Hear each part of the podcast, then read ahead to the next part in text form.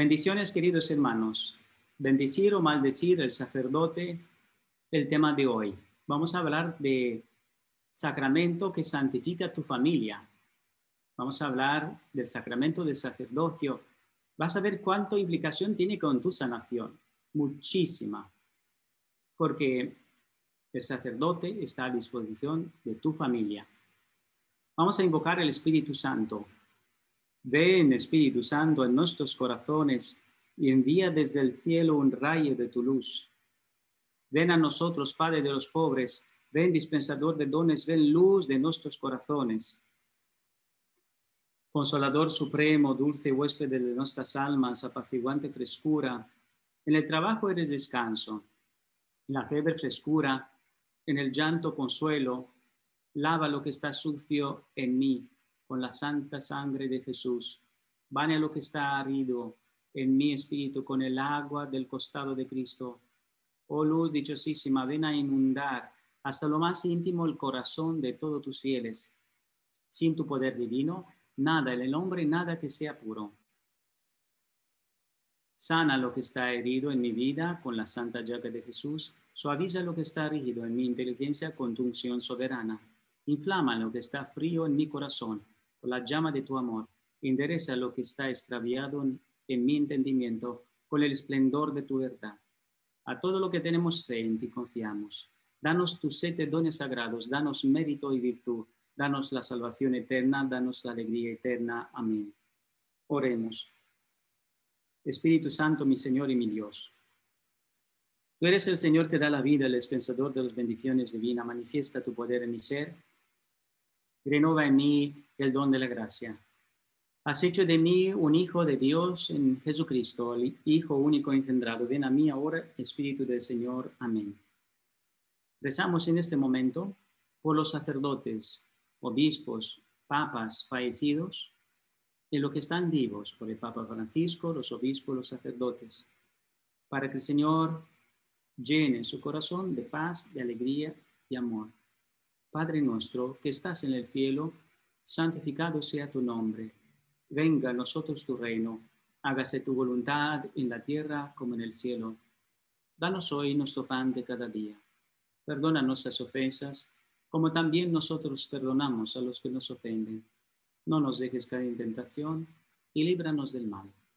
Dios te salve María, llena de gracia, el Señor es contigo. Bendita tú eres entre todas las mujeres y bendito es el fruto de tu vientre Jesús. Santa María, Madre de Dios, ruega por nosotros pecadores, ahora en la hora de nuestra muerte. Amén. Gloria al Padre y al Hijo y al Espíritu Santo, como era en principio, ahora y siempre, por los siglos de los siglos. Amén. En nombre del Padre, del Hijo y del Espíritu Santo. Amén. En la pantalla podéis ver la misión RUA, ayuno, oración, caridad para que nosotros podamos ser un Cristo vivo, para poder decir, no soy yo, es Cristo que vive en mí, tenemos que pasar por camino de purificación. Es Jesús en nosotros que quiere ayunar. Si tú decides un día de ayunar, que sea solamente para la gloria de Dios, para que salga el Cristo, lo que está escrito en el cielo, que se cumpla en la tierra. Y hoy estamos hablando de bendecir o maldecir el sacerdote. Cuando nosotros hablamos bien del sacerdote, de los obispos, del Papa. De hecho, empezamos a sanarnos, a santificar nuestra familia. Cuando empezamos a no hacerlo, de hecho, nosotros no crecemos. Y voy a decir por qué. Vamos a empezar a ver cómo nosotros, de hecho, recibimos a través del sacerdote tantas bendiciones. Es como Dios elige algunos apóstoles a través de lo cual está penetrando en el mundo con su santificación. Santifica a través de los sacerdotes el pueblo de Dios. Los sacerdotes siendo de barro, siendo también pecadores. Y vamos a ver, primer texto de primera carta de San Pedro, capítulo 2. Más vosotros sois linaje escogido, real sacerdocio, nación santa, pueblo adquirido por Dios, para que anunciéis las virtudes de aquel que os llamó de las tinieblas a su luz admirable. Vosotros en todo tiempo no erais pueblo, pero que ahora sois pueblo de Dios, que en otro tiempo no habéis alcanzado misericordia, pero ahora habéis alcanzado misericordia. Parábola de Dios. Qué bonita palabra de Dios nos dice que todos somos un linaje escogido, un sacerdocio real. Y vamos a explicar lo que quiere decir todos. Quiere decir tú como madre, como padre, como abuelo, abuela, como hijo. Eres un sacerdocio real. Quiere decir que todo lo que se realiza en la Santa Misa, todo lo que hace el sacerdote, nosotros tenemos que planificarlo en la casa, santificar. Quiere decir que todo empieza de allí con el sacerdote, pero se tiene que transmitir en la casa. Real sacerdocio, nación santa. Cada uno tenemos una función diferente. No somos ni más ni menos. Se trata de un servicio. Quiere decir que si yo soy sacerdote, soy obispo, soy papa, es un servicio al pueblo de Dios. Es un servicio que puede ayudar a ser templos de Dios. Y aquí somos templo del Espíritu Santo. 1 Corintios del capítulo 6 dice, ¿acaso no saben que su cuerpo es templo del Espíritu Santo? Quien está en ustedes y al que han recibido de parte de Dios, ustedes no son sus propios dueños, fueron comprados por un precio, por tanto honre su cuerpo, a, su cuerpo a Dios, honre con su cuerpo a Dios. Qué importante esta frase de San Pablo, honre con su cuerpo a Dios. Nuestro cuerpo, templo del Espíritu Santo. Tenemos que purificarnos, confesarnos, limpiarnos, alabar a Dios, porque fuimos comprados a un precio alto. Todos nosotros, cristianos, sacerdote, casado, monje, monja o que no ha elegido una vida solitaria, pero está incorporado en el cuerpo de Cristo. Segunda Corintios dice, y qué concierto el pueblo de Dios con los ídolos. Porque vosotros sois el templo de Dios, viviente como Dios dijo, habitaré y andaré en ellos, y seré el Dios de ellos. Ellos serán mi pueblo. Qué palabra más bonito. Ellos serán mi pueblo. Me recuerdo también de esta palabra de eh, profeta Ezequiel. Sacaré de su corazón el corazón de piedra y pondré un corazón de carne y haré que ellos caminen por mis caminos y seré mi pueblo, porque vosotros sois templo viviente de Dios. Qué bonito saber que todos somos templo de Dios. Y en este templo tenemos que poner, imaginaos que somos tabernáculos. En ese tabernáculo hay que cuidarlo, porque tenemos que poner la sagrada hostia, tenemos que poner a Jesús con la palabra, con la adoración, con la Eucaristía, con eh, actos de caridad, y Cristo empieza a crecer en nosotros. Vamos a ver cómo nosotros existe el riesgo que bendigamos o maldigamos, pensando que el sacerdote es de otro planeta y que él tiene que tener un proceso de sanación ya hecho, sin que esté en un proceso. No estoy justificando los pecados de nosotros los sacerdotes que lo tenemos. Estoy diciendo que cómo podemos nosotros mejorar esta relación de sacerdote con el sacerdote. Bendecid a los que os maldigan, rogad por los que os maltraten. No es caso del sacerdote, pero siempre la bendición trae bendición, la maldición trae maldición. Bendecid a los que os persiguen, no maldigáis. Finalmente, que tengan todos un mismo sentir, compartan las preocupaciones de los demás con amor fraterno, sean compasivos y humildes, no vuelvan mal por mal ni insulto por insulto, más bien bendiga, pues para esto han sido llamados y en este modo recibirán la bendición. Quiere decir estos textos del evangelista Luca, del San Pablo a los romanos y de San Pedro, que la iglesia nos dice bendiga. Cada vez que nuestra, de nuestra boca sale una bendición, nosotros recibimos bendición. Cada vez que decimos mal de nosotros mismos, cuando decimos que soy malo, que no me aprecio, no, Dios no me ama, me maldigo porque Dios te ama entonces dices mal la cosa y esto es en tuyo. Cuando nosotros hablamos mal del sacerdote y los hijos están escuchando, hablamos mal de los obispos, del papa, entonces estamos destruyendo la unidad de la fuente nuestra. Imagínate que Dios elige Y vamos a ver después, más adelante, con los textos, cómo elige un punto donde se tiene que sostener aquí para poder transmitir las gracias. Y a través del Papa, los obispos, los sacerdotes están transmitiendo esta gracia en toda la Iglesia Católica. Camino de santificación de un sacerdote es lo mismo como el tuyo. Reconstruir la imagen de Dios en mí. Un camino individual o comunitario. Puede ser que individual en el seminario, pero sacerdote aún haciendo retiros. Puede que necesite, como en mi caso, por ejemplo, empecé a ayunar y la comunidad me acompañó. Empezaron ellos a ayunar, algunos de ellos, y después yo me enganché también con algunos de ellos. Pero yo, Jesús me dijo, quiero ayunar en ti 40 días. Y la comunidad me acompañó. ¿Y qué hizo? Pues conversión. Primeramente, la mente, yo como sacerdote, mi mente empezó a descansar en Dios. Porque los eh, em, feligreses veían a un sacerdote, Claudio Spielberg, como yo llamaba yo, antes de rendir mi voluntad a Dios, hacía la cosa pero muy agitado. Descansaba en el ayuno, Jesús me dijo, yo pienso, yo hago, tú déjame hacerlo en ti, ríndete a mi voluntad. La conversión es de pasar de esclavo a hijo, porque la decisión de, por ejemplo, decir, no quiero hacerte más daño, quiero que mi vida sea una gloria de Dios, tiene que decirlo tú como feligrés, como también tú como sacerdote. Tenemos que decirlo los dos. No quiero hacer más daño a Dios. Yo quiero ser una gloria de Dios. Lo que está escrito en el cielo que se cumpla en la tierra. De aquí viene la conversión. No quiero ser esclavo de los siete pecados capitales. Soberbia, lujuria, pereza, envidia, ira, avaricia y gula. De todo era esclavo. Y Jesús empezó a liberarme de gula, de pereza, de las dos horas de la tele me llevó en el confesionario, de un chocolate que estaba comiendo empezaba a compartir con los demás, más tiempo.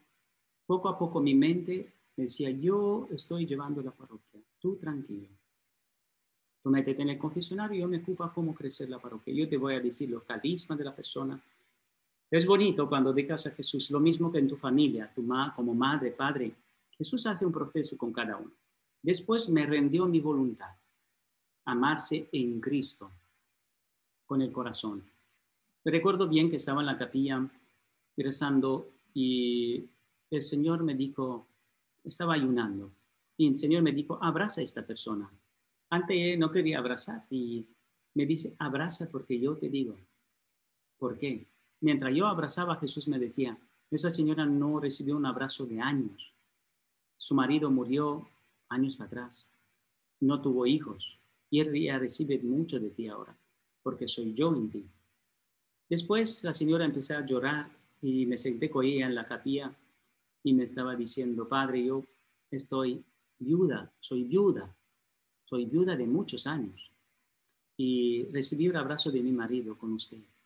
Presentí el abrazo de Jesús, porque yo no tuve ningún hijo, usted es como un hijo para mí. Y me quedé asombrado como Jesús me confirmaba todo en un segundo.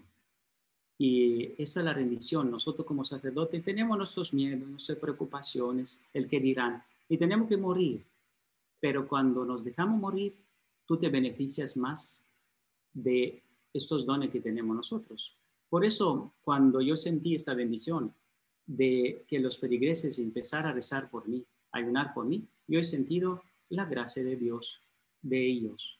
Porque criticando nunca vas a poder ayudar a un sacerdote ayunando por él, rezando por él, pidiendo misa por él, esto sí que lo va a resucitar. Si se resucita al sacerdote, beneficio para toda la parroquia. Es un Cristo vivo y empieza la misión, una misión de amar con Cristo. Y verás que el sacerdote no va a dar más límite de estar en el confesionario y lo que se escribe, lo que está escrito en el cielo se cumple en la tierra, en el sacerdote, en ti, en la parroquia. Es muy hermoso cuando dejas que el Espíritu Santo sople y cuando tú te das cuenta que no importa que es sacerdote o que tú eres feligrés, tú puedes rezar por él. Si tú lo haces, Cristo resucita en ti.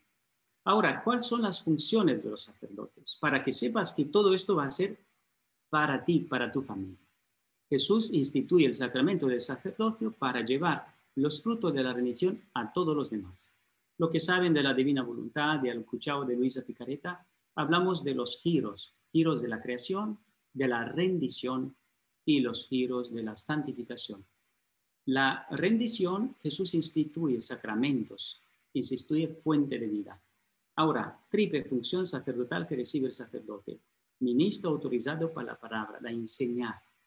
Es autorizado porque a través de él el Espíritu Santo sopla. Imagínate que desde el cielo baja las gracias de Dios. Jesús elige apóstoles y a través de ellos está mandando gracias. Ilumina la tierra.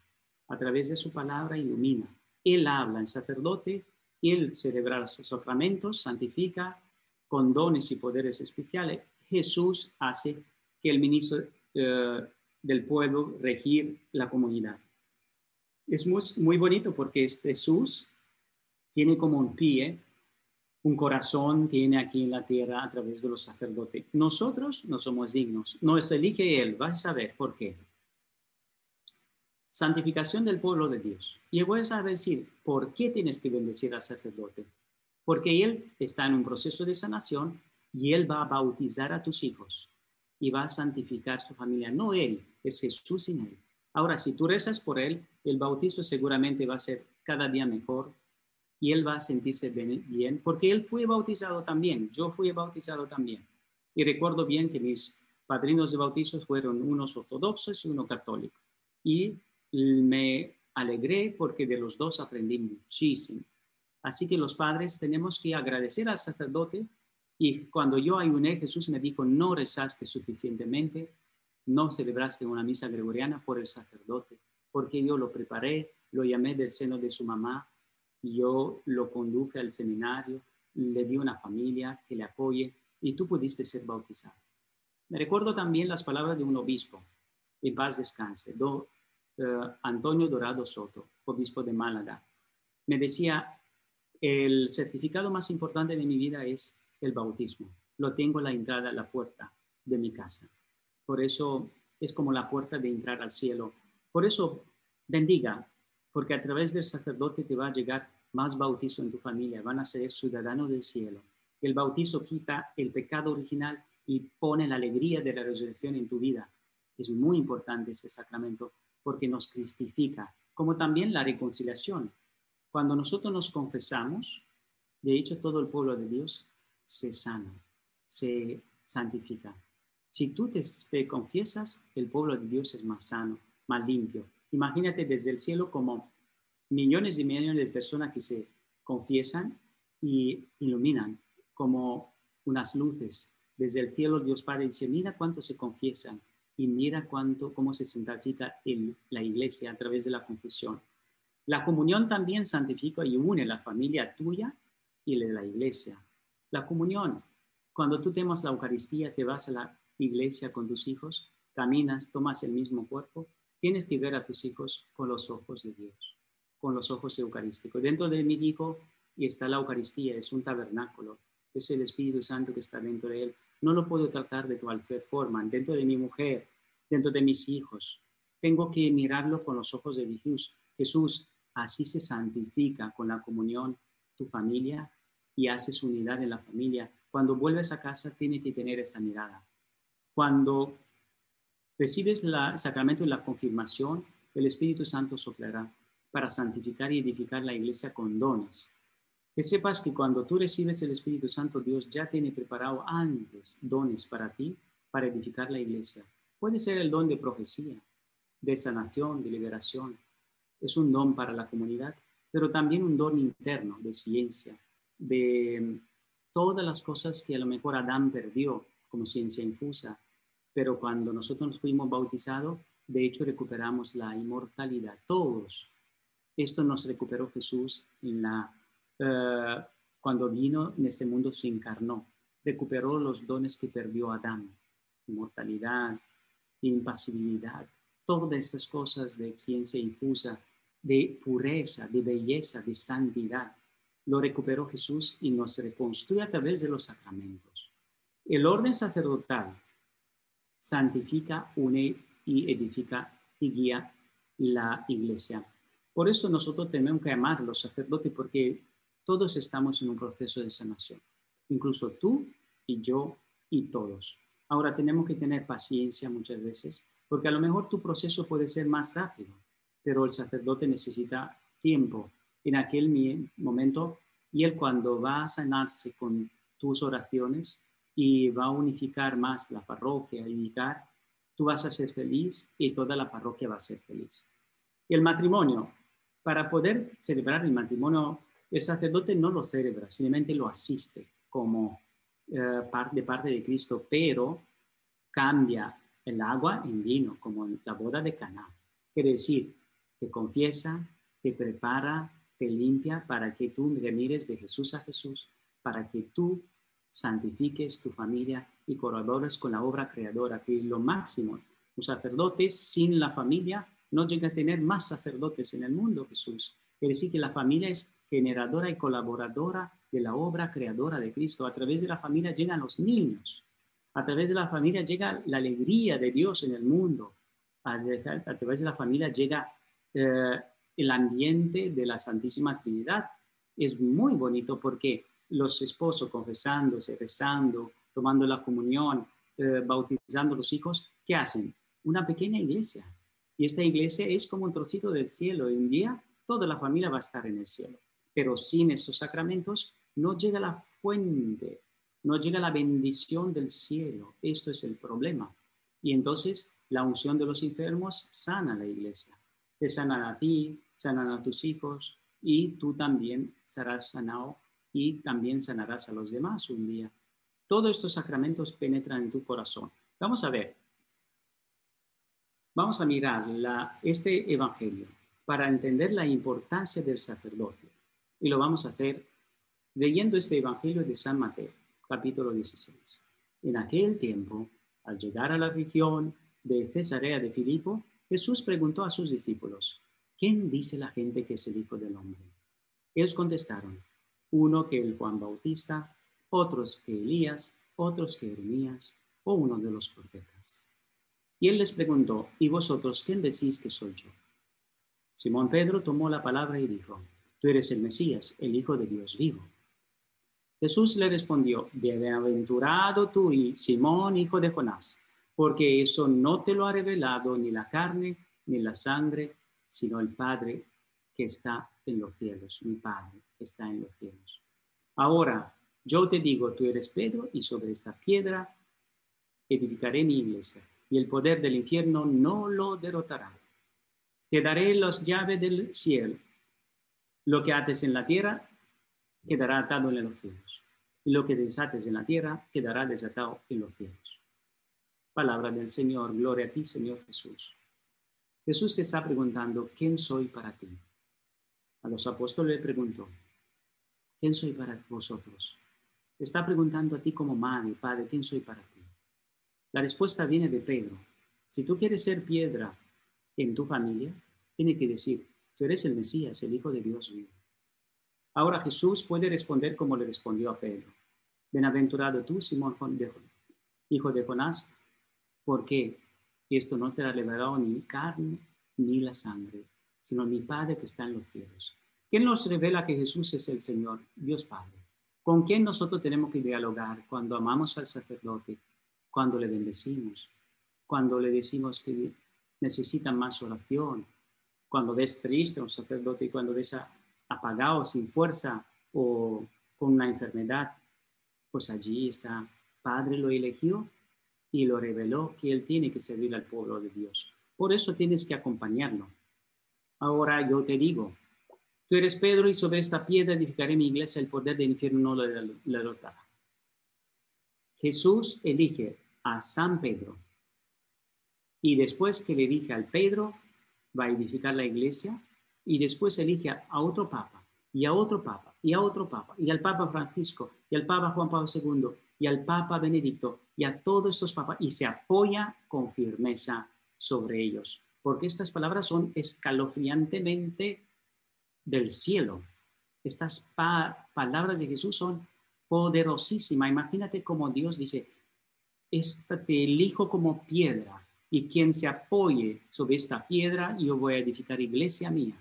De aquí viene la comunicabilidad. Yo soy la vid, vosotros los sarmientos. Si nosotros amamos al sacerdote, al obispo, al papa, de hecho a través de los sacramentos y a través de la bendición, te está llegando la ceba de Dios, la fuerza de Dios. Recuerdo bien en la primera misa que celebré en mi ciudad cuando yo uh, fui el uh, ordenado sacerdote, después de una semana se, se le reza en el pueblo una misa. Y vino un señor que era uh, un coronel de militar que no tenía preparación teológica y menos era del militar ateo, del comunismo. Y entonces la final de la misa me dice, Claudio, yo era uno de los que cuando era pequeño, os digo un secreto, rompía los cristales de su, casa con la pelota y él me regañaba, pero después me daba chocolate. Entonces, eh, me vino y me dijo, Claudio, ahora entiendo. Entiendo una cosa muy interesante, que vosotros los sacerdotes sois mediadores entre Dios y nosotros. A través de vosotros nos llegan las gracias, nos llega la fuente de Dios, nos llega bendición. Wow. Yo me di cuenta que este hombre entendió en un segundo lo que muchos feligreses no entienden que a través de estos sacerdotes indignos llega a nosotros bendición, no maldición. Ahora, si tú tomas y maldices la fuente, ¿qué hace la fuente? Se cierra. Si tú dices maldecir, tienes que hacer lo que dice la última frase. Te daré la llave del cielo, del reino de los cielos. Lo que ates en la tierra quedará atado en los cielos. Lo que desate en la tierra quedará desatado en los cielos.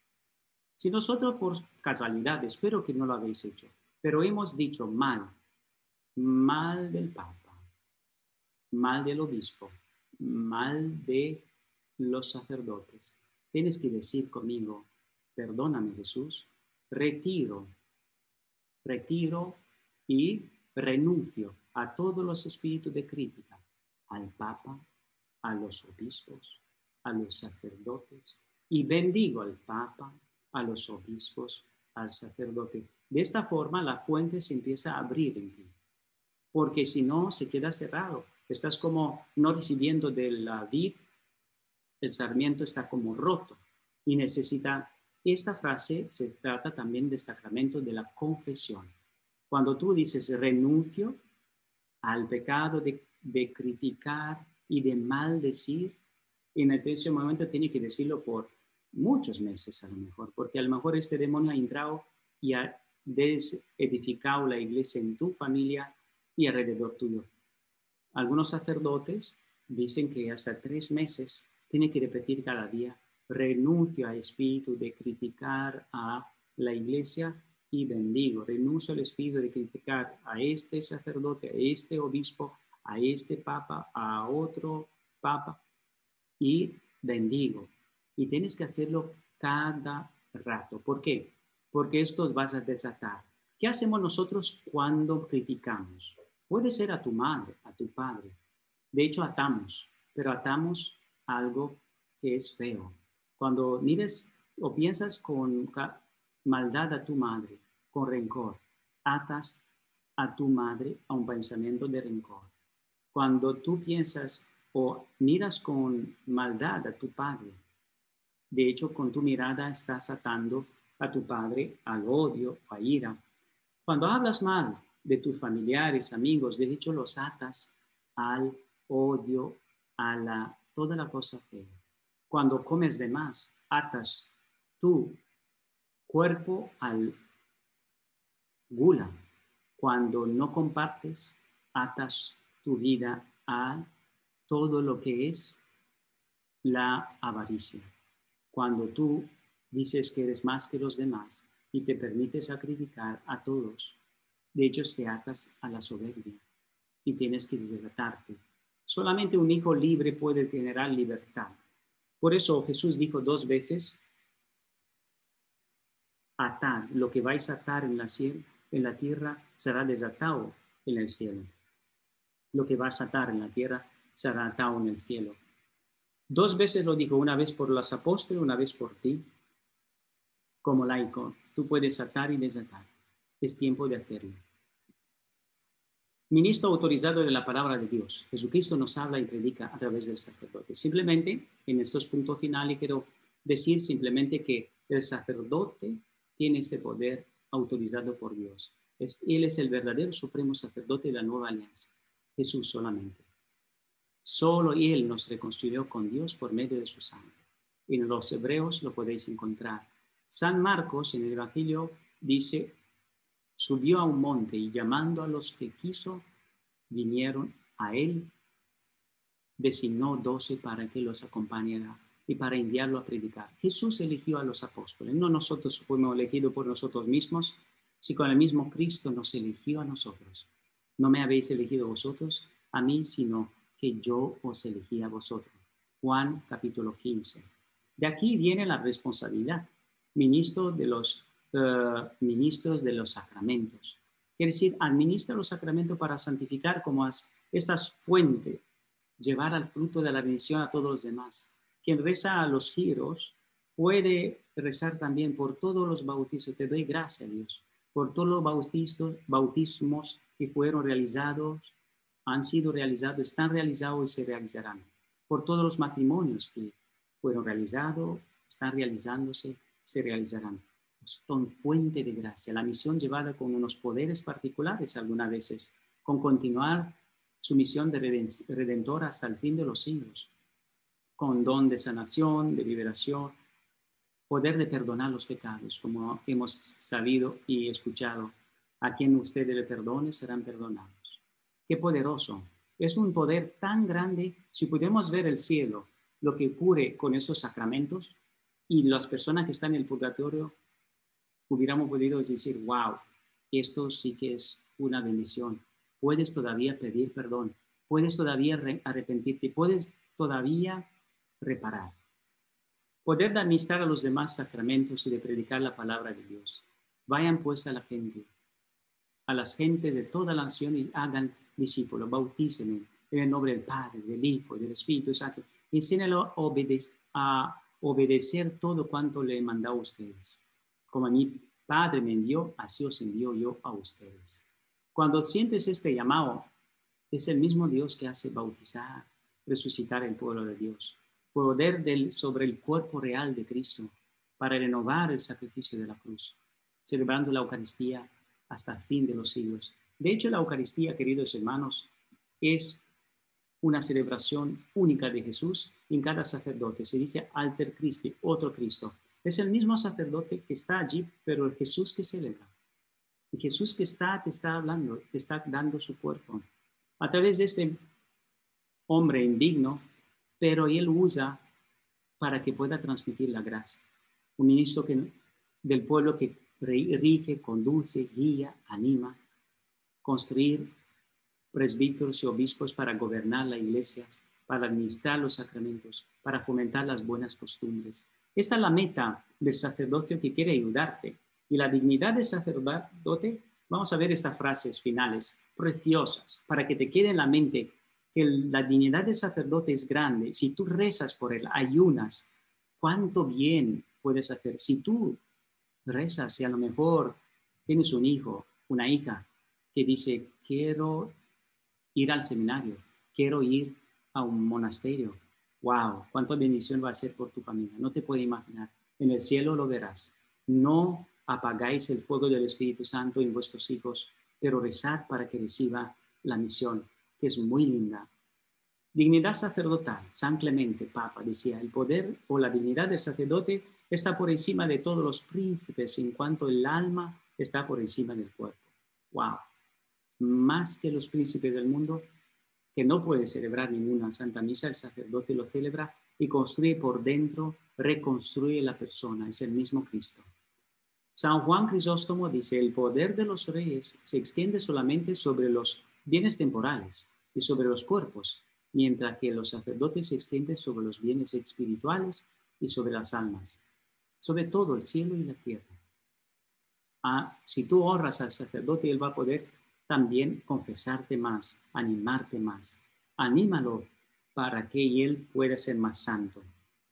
San Agustín decía, venerable dignidad de los sacerdotes, entre cuyas menos se encarna el Hijo de Dios, entre cuyas manos se encarna el Hijo de Dios, como se encarnó en el seno de la Virgen María.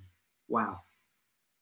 Palabra muy fuerte de San Agustín, se encarna el Hijo de Dios, así es en el altar.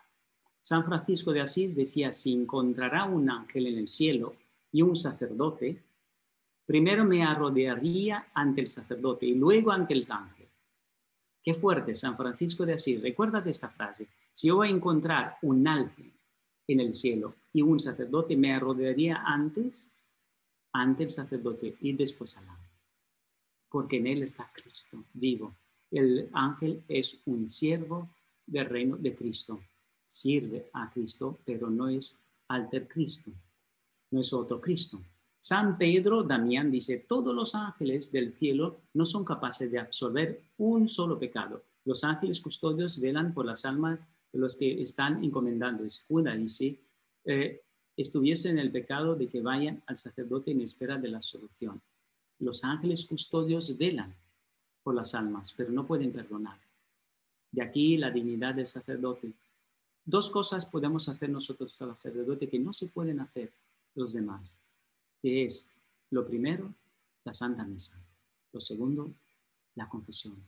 Cuidad de estos sacramentos y aprovechad de estos, porque a través de estos llega la gracia de Dios. San Juan María Vianney decía, en esta vida no podemos valorar plenamente este sublime don del sacerdocio, ¿no? Elección de amor del corazón misericordioso de Dios, nuestro Padre. Es verdad, es demasiado grande. Y en este final quiero simplemente deciros, el gran peligro del cristiano es predicar y no practicar, creer y no vivir de acuerdo con lo que se cree.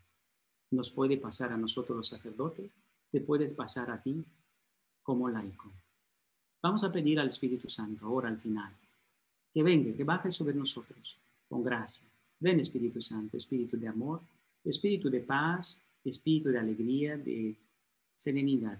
Ven sobre nosotros resucita nuestra vida y haznos Cristos vivos. Danos la gracia de ayunar para que lo que se cumple en la tierra, en el cielo, se cumpla en la tierra. La gracia del ayuno es para gloria de Dios, para que no hagamos los pecados que siempre repetimos, para que no hagamos más daño a Jesús, que está siempre crucificado en nuestra mente. Danos la gracia de la oración, para que sintamos que esta fuerza que hemos recibido en el bautismo, en el matrimonio, en el sacerdocio, que sople de Dios y que nos haga Cristos vivos, para que lo que está escrito en el cielo se cumpla en la tierra, para que nuestra parroquia, sitio donde estemos, pueda recibir la gracia de la caridad, que nos amemos con los pensamientos, con la mirada, con el corazón, con lo que tenemos, para que seamos Cristos vivos en este mundo que tan necesita, para que la divina voluntad entre en nuestro corazón y pueda actuar en nosotros, un Cristo vivo, para que podamos decir como San Pablo, no soy yo, es Cristo que vive en mí, respira en mí, mira en mí, sana en mí, vive en mi familia, en mi parroquia, en el sacerdote, vive en toda la iglesia. Amén. La bendición de Dios Padre, Hijo y Espíritu Santo descienda sobre vosotros y con vosotros se quede siempre. Amén.